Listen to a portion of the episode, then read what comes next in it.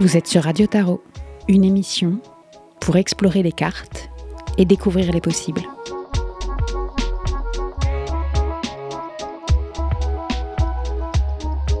Je suis Alice, cartomancienne féministe, et je vais vous parler du tarot.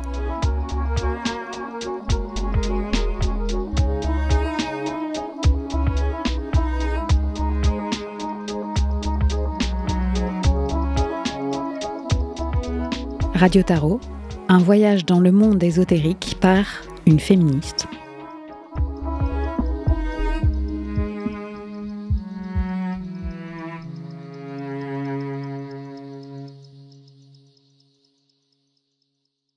Bonjour et bienvenue dans ce cinquième épisode de Radio Tarot. Ce mois-ci, j'ai envie de parler des six. J'ai longuement hésité. La nostalgie avec les coupes. Le don contre don avec les pentacles sortir du brouillard avec les épées. Chacune de ces thématiques aurait été passionnante et adaptée à la période que je traverse. Mais j'ai choisi le 6 de bâton parce que j'ai envie, voire j'ai besoin, de parler de joie. Et je vais en faire un épisode entier sur une mineure. Oui, oui, il y a de quoi faire. Aujourd'hui donc, je vais parler de victoire et de célébration. Je le fais en sachant qu'il y a plusieurs génocides en cours et que ce qui préoccupe le plus les législateurs français est est-ce qu'on a le droit de mettre des points à l'intérieur des mots pour créer plus d'espace de représentation pour celles qui ont moins de pouvoir dans cette société lunaire? J'ai récemment réalisé que dans ma famille, il y avait une habitude, une manière de se demander comment ça va, et c'est qu'est-ce que tu fais de beau en ce moment? Souvent je sèche, debout, alors après un long silence, je pars dans tous les sens, et au vu de ma vie, ça peut recouvrir beaucoup de thèmes. C'est un peu comme un patchwork, et plus j'enchaîne, et plus je trouve que ce dessus de lit est décousu. Le beau, c'est une grande question. Alors je choisis de la transformer en qu'est-ce qui occupe mon temps et me rend fier? Je ne suis pas sûre que ça intéresse mon interlocuteur, mais au moins je m'entends dire ces choses. Et je me demande bien ce que ma grand-mère raconte au facteur. Je parle du 6 de bâton comme un prétexte pour nous inviter à regarder avec générosité ce qu'on a fait de beau. Qu'est-ce que j'ai envie de partager de mes réussites, de ce qui m'a ému, même si ce n'est pas le départ d'une conversation, parce qu'au final, ça l'est rarement en famille. Il manquerait plus que ce soit un espace ressource où ce que tu crées, penses, traverses, devienne un objet d'échange stimulant où tu découvres des choses et où on te rappelle comment c'est super que tu sois toi et que tu crées du beau dans un monde qui va très mal. Et si c'est ça votre ambiance familiale, et qu'en plus Yel ne sont pas homophobes, pensez à moi, je suis disponible pour une invitation. Et sinon, si comme moi, tu vas à reculons, regarder des gens manger de la viande, mais genre tes proches, et ressasser comment ça va mal pour plein de raisons, ambiance alternance CNews et mon diplôme, au pire, ça te fait avancer pour le bilan de fin d'année. Et puis il y a une autre raison, c'est que demain, c'est mon anniversaire. J'aime mon anniversaire. Je suis de cette team-là. J'aime faire la fête autour de mon anniversaire. J'aime même, je l'avoue, la scène de théâtre qu'est la réception des cadeaux. Parce que j'aime en faire et j'aime en recevoir. Au final, c'est le seul espace ritualisé où tu es au centre et où les personnes fêtent que tu sois dans leur vie. Même si le plus gros des efforts a été fourni par ma mère, qui a chié une citrouille et ensuite l'a fait pousser du mieux qu'elle pouvait. C'est le seul jour donc où j'assume d'être une princesse, c'est-à-dire que mes désirs soient accomplis sans que j'ai besoin de les formuler. Les 364 autres jours, je pars du principe plutôt sain qu'il n'y a que moi qui est dans ma tête et que si je veux quelque chose, il va falloir que je m'exprime.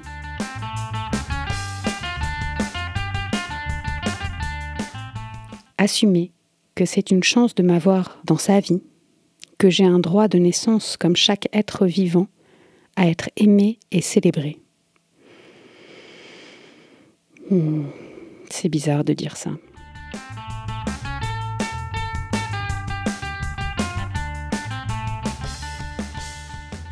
Alors là, on est dans la famille des bâtons, celle de l'action, du feu, de ce qui nous stimule. Et face à cette énergie et à sa représentation, on peut dire plusieurs choses. Déjà, que la culture du dépassement de soi est validiste, et que l'imagerie de Pamela Coleman Smith pour les bâtons est celle de la conquête, de l'exploration.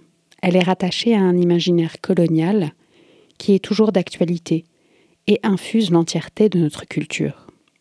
Mais je crois qu'il y a moyen d'en dire aussi autre chose. En tout cas, c'est ce que j'ai envie de faire avec cet épisode. C'est un 6, donc ce n'est pas la clôture du cycle. C'est un point médian où on peut voir ce qu'on a déjà parcouru et choisir de s'arrêter pour l'intégrer, plutôt que de se concentrer sur tout ce qui reste à parcourir. Et puis moi j'aime la suite des bâtons, parce qu'il y a plein de cartes qui nous invitent à faire la fête.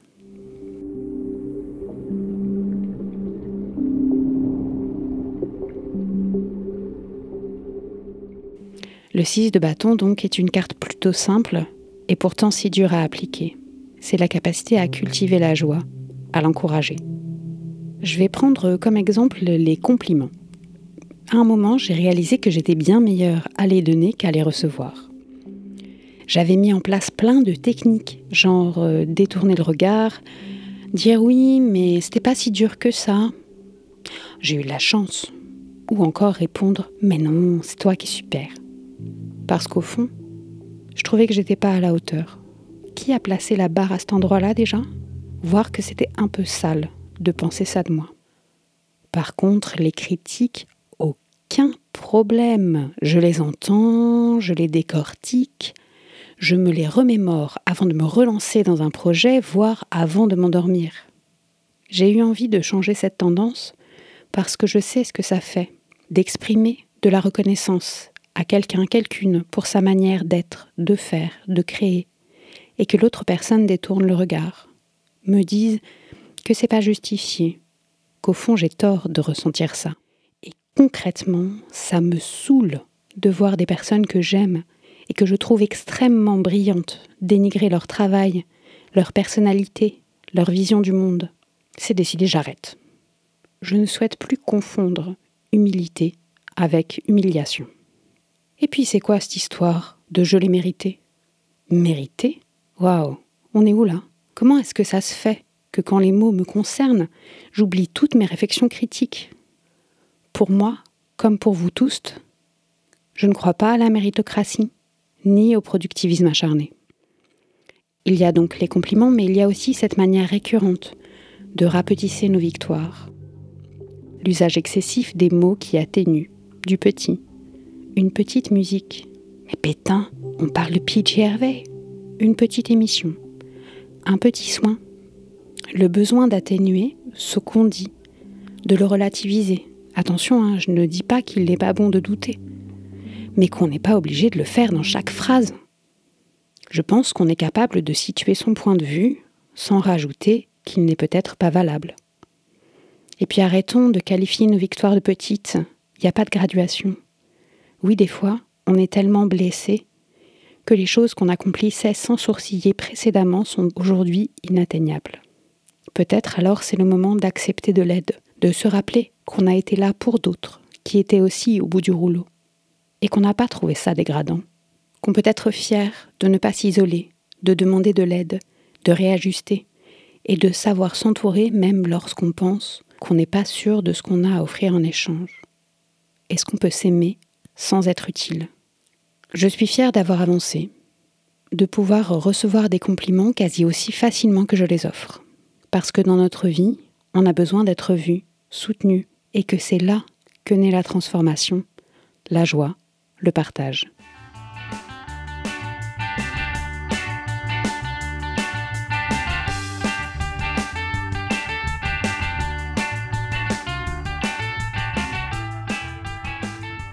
Dans mon processus d'épisode, il y a une dernière étape après qu'il soit disponible à tes oreilles. C'est de célébrer la sortie. Avec au moins une personne que j'aime et des trucs qui me font envie. Je célèbre la fin du processus aussi parce qu'après un gros projet, il y a une redescente. Elle est systématique. Mais j'ai trouvé de quoi l'atténuer, en valorisant chaque étape accomplie. En regardant ce que je ne savais pas faire jusque-là et que j'ai appris. Parce que c'est sur ces connaissances que je construis la suite. Je m'oblige à fêter les sorties parce qu'on saute systématiquement la célébration. À peine fini, on observe sans aucune bienveillance les défauts, ce qui pourrait être amélioré. Et à toutes celles et ceux qui se disent que ça vaut pas le coup de s'apesantir là-dessus, j'ai une question. Si c'est la célébration des étapes d'un processus de création de changement qui vaut pas le coup, alors pourquoi en miroir on passe autant de temps à ressasser nos échecs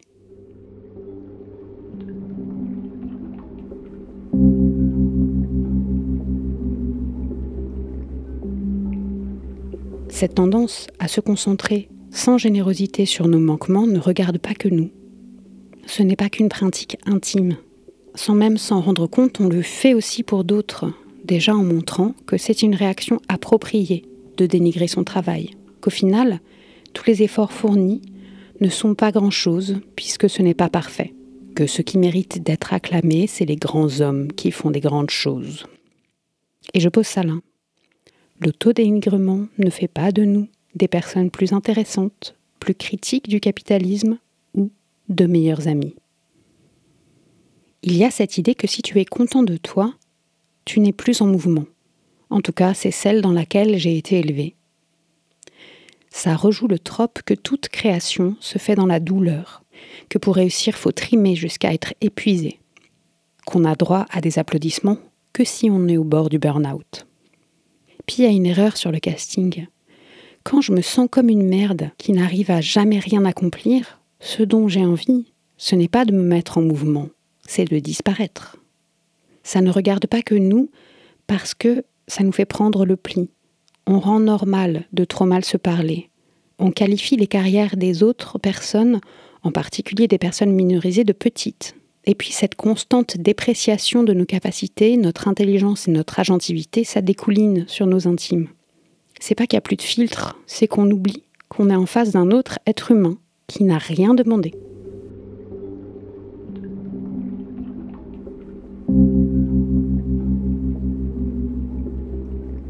On est issu d'une éducation, d'une culture, où il est de bon ton de faire des retours.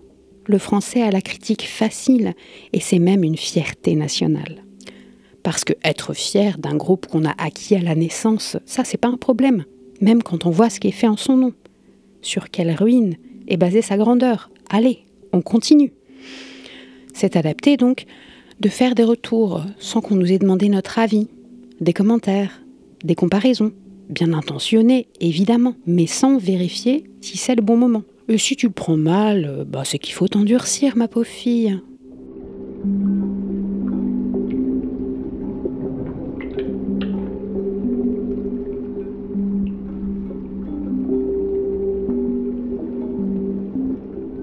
Préparer cet épisode a été pour moi étonnant.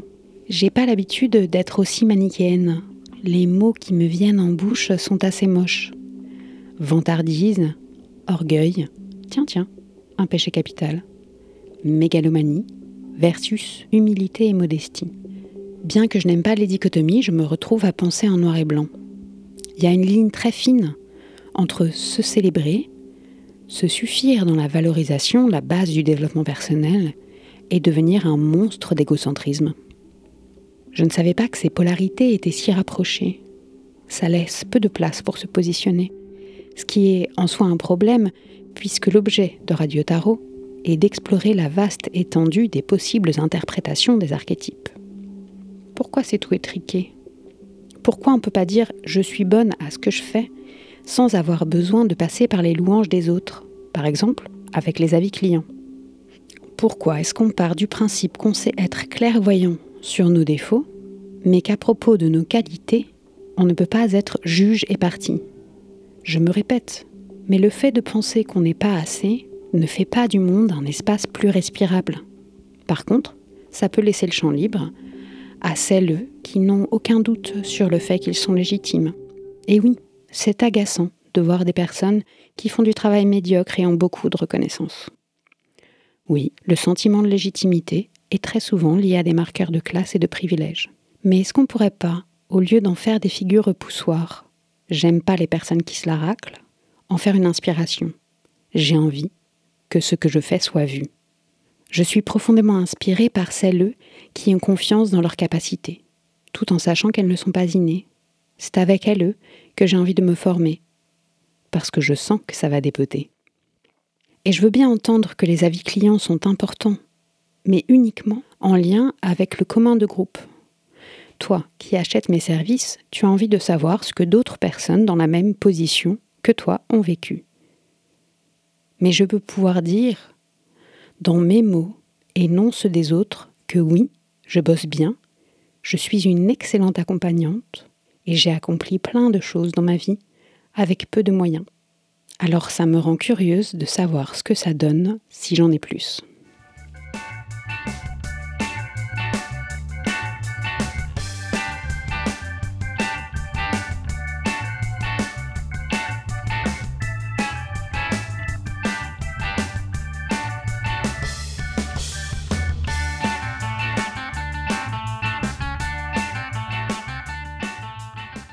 Puis je pense à ma pote boxeuse qui embrassait chacun de ses points quand elle était contente d'elle-même. Je pense à ma communauté, LGBTQIA. À la fierté comme un retournement de stigmate. Célébrer nos communautés, nos vies, nos amours, nos histoires, nos résistances. Nos divers parcours peu linéaires. Nos luttes pour les droits humains. En faire des espaces de fête. Applaudir ces moments où nous sommes magnifiques, où nous ouvrons nos gueules, où on s'entraide, s'accompagne à travers le brouillard, coude à coude. Et puis, dans cette grande arnaque qui est le système hétérocis patriarcal, à qui apprend-on la modestie? À qui apprend-on à ne pas être rémunéré à son juste prix? Qui a l'habitude de travailler gratuitement au nom de l'amour? À qui on apprend à se réaliser avant tout dans le soin et dans l'accompagnement? Qui est le mauvais parent, celui qu'on descend chez le psy, mais qui est quand même là pour De qui on ne raconte pas les histoires. Je pense que vous voyez où est-ce que je veux en venir.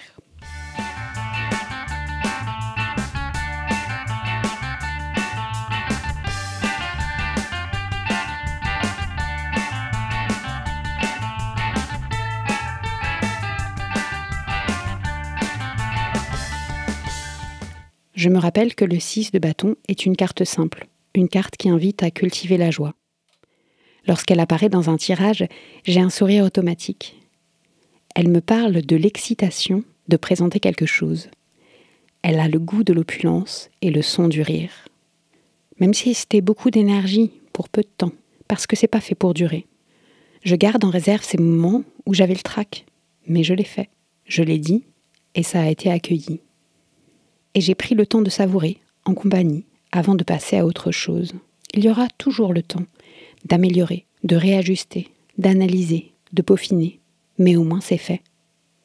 Et doucement, j'habitue mon cerveau à l'information que maintenant, je sais que j'ai fait ça, que j'en ai les capacités, les ressources et l'entourage avec qui le partager.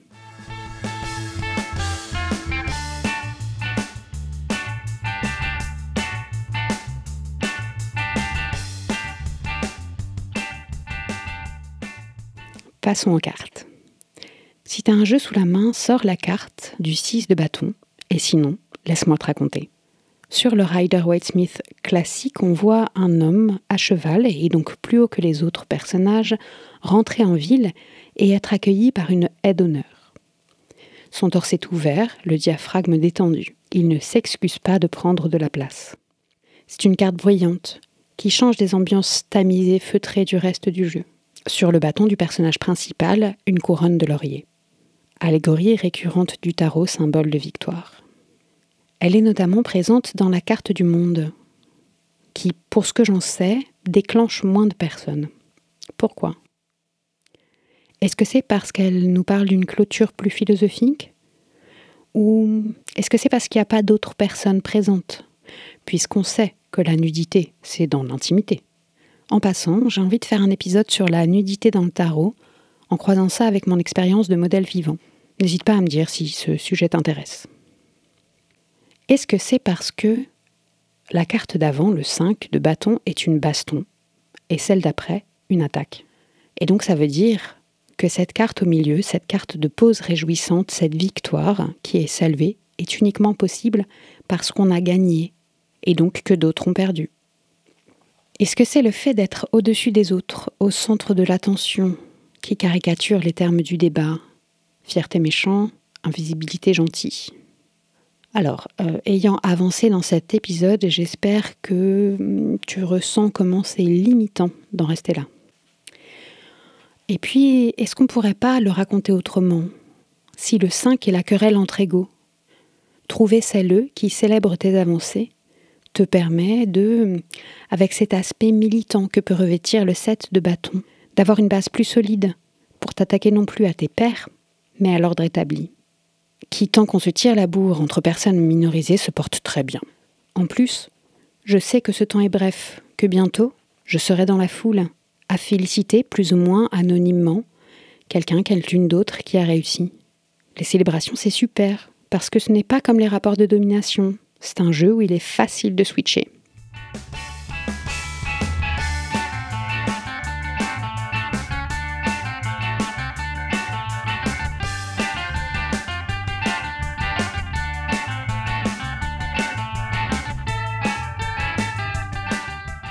Est-ce que pour gagner, il faut forcément avoir vaincu le dragon, interne ou externe?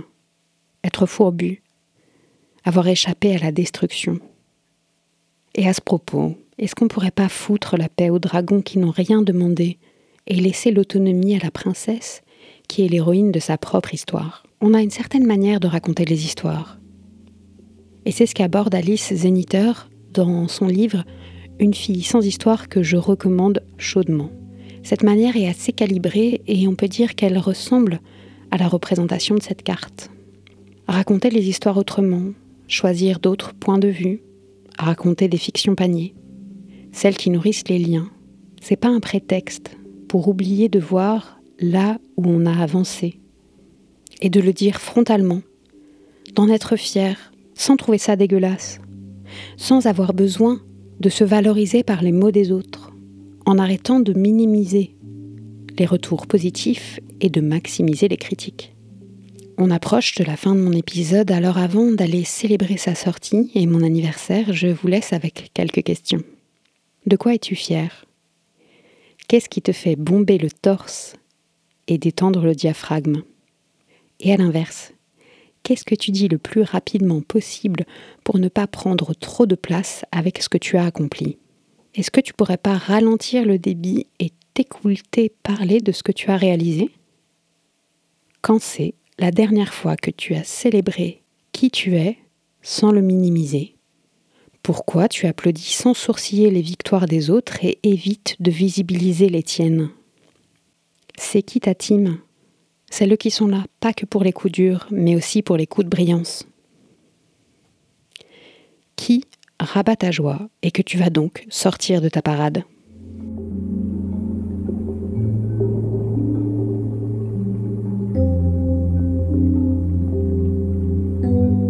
C'est la fin de cet épisode.